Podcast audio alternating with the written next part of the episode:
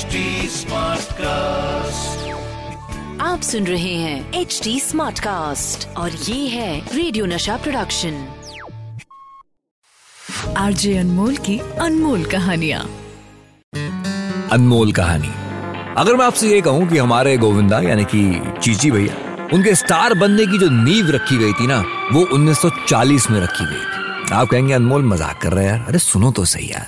The great Mehboob Khan जब महबूब साहब अपनी आठवीं फ़िल्म औरत बना रहे थे ना, बस समझ लीजिए यही वो वक्त था जब ये ग्राउंड वर्क शुरू हो गया था। किसी एक गाँव में एक माँ और उसके दो बेटों की कहानी थी। माँ का रोल उसमें थी जमाने की सबसे खूबसूरत and powerful actress Sardar Akhtar, उनका एक बेटा रामू, भाई निहायत ही शरीफ और नेक इंसान वाला किरदार था, दूसरा बिरजू था, रफ टफ और बड़ा बदमाश। गाँव का एक बड़ा कमीना सेठ था, सुखी लाला। कर्जे के बोझ से सबको दबा देता था। अब बिरजू आखिरकार बंदूक उठाकर बागी बन जाता है, सुखी लाला जैसे शैतानों से बदला ले लेता है। अब आप पहचान ही गए कि भाई ये तो कहानी मदर इंडिया की है। बिल्कुल है। भाई देखिए, महबूब खान ने इस कहानी पर जो पहली फ़िल्म बनाई थी ना, वो थी औरत। और उसके सत्रह साल के बाद उन्होंने फिर से इसी फ़िल्म को, अपनी ही फ़िल्म को रीमेक किया और बनी मदर इंडिया। सारे कैरेक्टर्स के नाम वही थे, कहानी बिल्कुल सेम थी। दोनों फ़िल्मों में सुखी लाला का किरदार निभाया था वेटरन एक्टर कन्हैया लाल ने। बिरजू के रोल में अगर पहली फ़िल्म में याकूब थे तो मदर इंडिया में सुनील दत्त। माँ के किरदार में, यानी कि राधा के रोल में अगर पहले सरदार अख्तर थी तो बाद में नरगिस जी। अब आप कहोगे कि अनमोल, लेकिन बात तो गोविंदा से शुरू हुई थी ना। जोड़ता हूँ तार, आप सुनो तो सही। राधा के पति का, यानी कि शामू का रोल जो मदर इंडिया में राजकुमार ने निभाया था, औरत में उसी रोल को किया था अरुण कुमार आहूजा ने। तेईस साल का लड़का था, जो कह सकते हैं हम कि महबूब खान की डिस्कवरी थी। 1939 की फ़िल्म एक ही रास्ता में इन्हें लॉन्च किया गया था। और जो उनकी पहली मेजर बड़ी फ़िल्म थी, वो औरत थी। इसी फ़िल्म के बाद एक नई एक्ट्रेस निर्मला देवी के साथ उनकी जोड़ी बन गई। कई फ़िल्मों में दोनों ने एक साथ काम किया, जैसे सवेरा, चालीस करोड़। निर्मला क्लासिकली ट्रेन्ड और काफ़ी अकम्पलिश्ड सिंगर भी थी। फ़िल्मों में जोड़ी बनी और फिर रियल लाइफ में भी जोड़ी बनी। अरुण कुमार और निर्मला देवी ने 1942 में शादी कर ली। बांद्रा के कार्टर रोड में दोनों एक साथ रहने लगे। अर्ली फिफ्टीज का दौर था, सब कुछ अच्छा ही चल रहा था। कुछ फ़िल्में भी चली और उनको अच्छे रोल्स मिल रहे थे, लेकिन बाद में थोड़े से हालात बदल गए। रोल्स कम हो गए। लीड रोल्स मिलने बंद हो गए और इसी समय अरुण के दिमाग में ख्याल आया कि क्यों ना फ़िल्में बनाई जाए प्रोड्यूस की जाए। उन्होंने अपनी फ़िल्म प्रोडक्शन कंपनी शुरू करी, लेकिन यहाँ पर भी नाकामयाबी। इस वक्त तक अरुण और निर्मला के बच्चे भी हो गए थे, अब खर्चे भी बढ़ गए थे। तो फैमिली जो है वो कार्टर रोड के बंगले से अब विरार की एक चौल में शिफ्ट हो गई थी। घर का खर्चा चलाने के लिए, बच्चों को पालने के लिए निर्मला देवी, जो कि एक क्लासिकली ट्रेन सिंगर थी, उन्होंने कुछ फ़ंक्शंस में कॉन्सर्ट्स में भजन और ठुमरी गाना शुरू किया। इसी परिवार में एक बच्चा और पैदा हुआ, गोविंद नाम का। मैंने कहा, ना, आप, हम उनको गोविंदा के नाम से जानते हैं। उस वक्त परिवार में सब उनको चीची कह के पुकारते थे। विरार के एक मराठी मीडियम स्कूल में पढ़ाई की हमारे गोविंद ने। कभी माँ, यानी कि निर्मला देवी, छोटे से चीची को स्कूल से लाने में लेट हो जाया करती तो वही चीची वहाँ के सरपंच के घर में उनका इंतज़ार किया करता था। बचपन से ही गोविंदा को दो चीज़ों का शौक था, कसरत करने का और डांसिंग का। अपने एक इंटरव्यू में निर्मला जी ने बताया था कि कैसे सात साल की उम्र में गोविंदा एक लकड़ी का पोल लेता था। दोनों तरफ़ पाँच पाँच किलो का वज़न लगाया और फिर उससे एक्सरसाइज करनी। डांस तो हमेशा उनकी रग रग में था। 16-17 साल के टीनेजर थे, जब उन्होंने सैटरडे नाइट फीवर देखी और फिर जॉन ट्रेवोल्टा की डांसिंग के दीवाने हो गए। लेकिन एक चीज़ थी जो गोविंदा को बहुत चुपती थी, उनकी माँ का स्ट्रगल माँ की तकलीफ़ उनसे देखी नहीं जाती थी।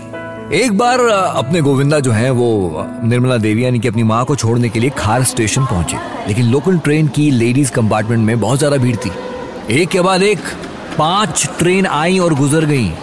निर्मला देवी चढ़ नहीं पाई। सीरियस हो गई इमोशनल हो गई। अपने बेटे गोविंदा से बोली, अरे, चीची, ये ट्रेन भी छूट गई। बड़ा कठिन हो गया है जीवन आजकल। गोविंदा की आँखों से आँसू निकल पड़े। उन्होंने अपनी माँ को बोला कि बस थोड़ी देर इंतज़ार करो। जूते उतारे और फिर वहाँ से भागना शुरू किया। भागते भागते सीधा पहुँचे फिफ्टींथ रोड खार। अपने मामा जी के घर पहुँचे। वहाँ पे जाके बड़े हक के साथ मामा से पैसे मांगे कि फ़र्स्ट क्लास का टिकट बनवाना है अपनी माँ के लिए। मामा जी ने भांजे के तेवर देके और तुरंत पैसे दे दिए। गोविंदा वापस भागते हुए पहुँचे खार स्टेशन और अपनी माँ के लिए फ़र्स्ट क्लास का पास बनवाया ताकि वो आराम से ट्रेन पे चढ़ सके। ये वो दौर था जब मिठुन चक्रवर्ती भी स्टार बन रहे थे। गोविंदा ने डिस्को डांसर देखी और फिर क्या था? एक्टिंग और डांस का जुनून सर चढ़ के बोल रहा था। पिता अरुण आहूजा जब अपने बच्चे का ये पैशन देखते तो उनको अपने स्टारडम के दिन याद आया करते। उन्होंने अपने बेटे को सजेस्ट किया कि एक्टिंग में हाथ आजमाया जाए। उस जमाने में देखो सीडीज तो होती नहीं थी, ना तो यूट्यूब था। हाँ वीडियो कैसेट का जमाना बन गया था। गोविंदा ने अपनी परफॉर्मेंस की एक वीडियो कैसेट बनाई। और बस, यही वीडियो कैसेट का आइडिया कहीं ना कहीं उनके लिए टर्निंग पॉइंट बन गया।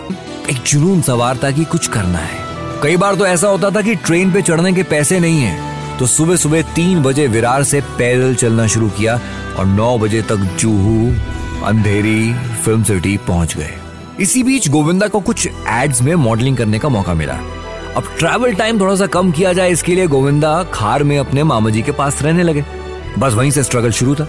एक दिन किसी दोस्त के साथ कहीं पे खड़े होकर पान खा रहे थे तो तो गूफी पेंटल उन्हें मिले वहाँ पे। Gufi Paintal the famous comedian actor Paintal के बड़े भाई बी आर चोपड़ा के लिए वो काम किया करते थे। उन्हें लड़का बड़ा अच्छा लगा। वो गोविंदा को बी आर चोपड़ा के ऑफ़िस लेके गए।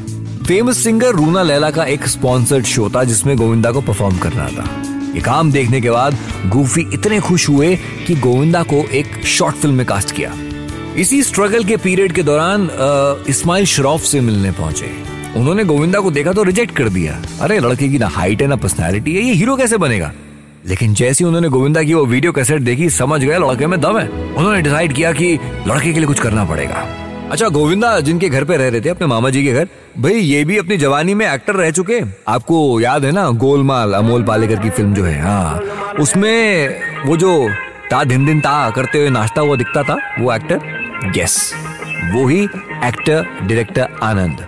गोविंदा के मामा जी, एक दिन चीची भैया ने क्या किया? अपने मामा जी को अपना वीडियो कैसेट दिखाया। अजी साहब, मामा जी तो शौक में। उनको पता ही नहीं था कि इतना टैलेंटेड स्टार अपने घर पे ही है। वो उस वक्त एक फ़िल्म बना रहे थे और उन्होंने ये कसेट देखते ही फ़िल्म का कॉन्सेप्ट चेंज कर दिया स्टोरी बदल डाली। बस ऐसे मिली गोविंदा को पहली फ़िल्म तन बदन जनवरी का महीना था, गोविंदा अपने कज़न के साथ घर पहुँचे तो मामा जी ने कहा, हमारी फ़िल्म के लिए हीरो सिलेक्ट हो गया है। चल तुझे हीरो की तस्वीर दिखाता हूँ, तू आँखें बंद कर। गोविंदा ने आँखें बंद करी तो आनंद ने ज़ोर से एक तमाचा लगाया। चिल्लाए बोले, अबे हीरो तू ही है। अच्छा कुछ ही दिनों के बाद इस्माइल श्रॉफ के ऑफ़िस से भी कॉल आ गया। वो भी गोविंदा को अपनी फ़िल्म लव 86 में हीरो की तरह ले रहे थे। ये वक्त आ गया था जब गोविंदा अपनी माँ को फ़ोन करे। निर्मला देवी जी को फ़ोन करके बताया कि माँ, अब विरार चौल में रहने का दिन नहीं रहा।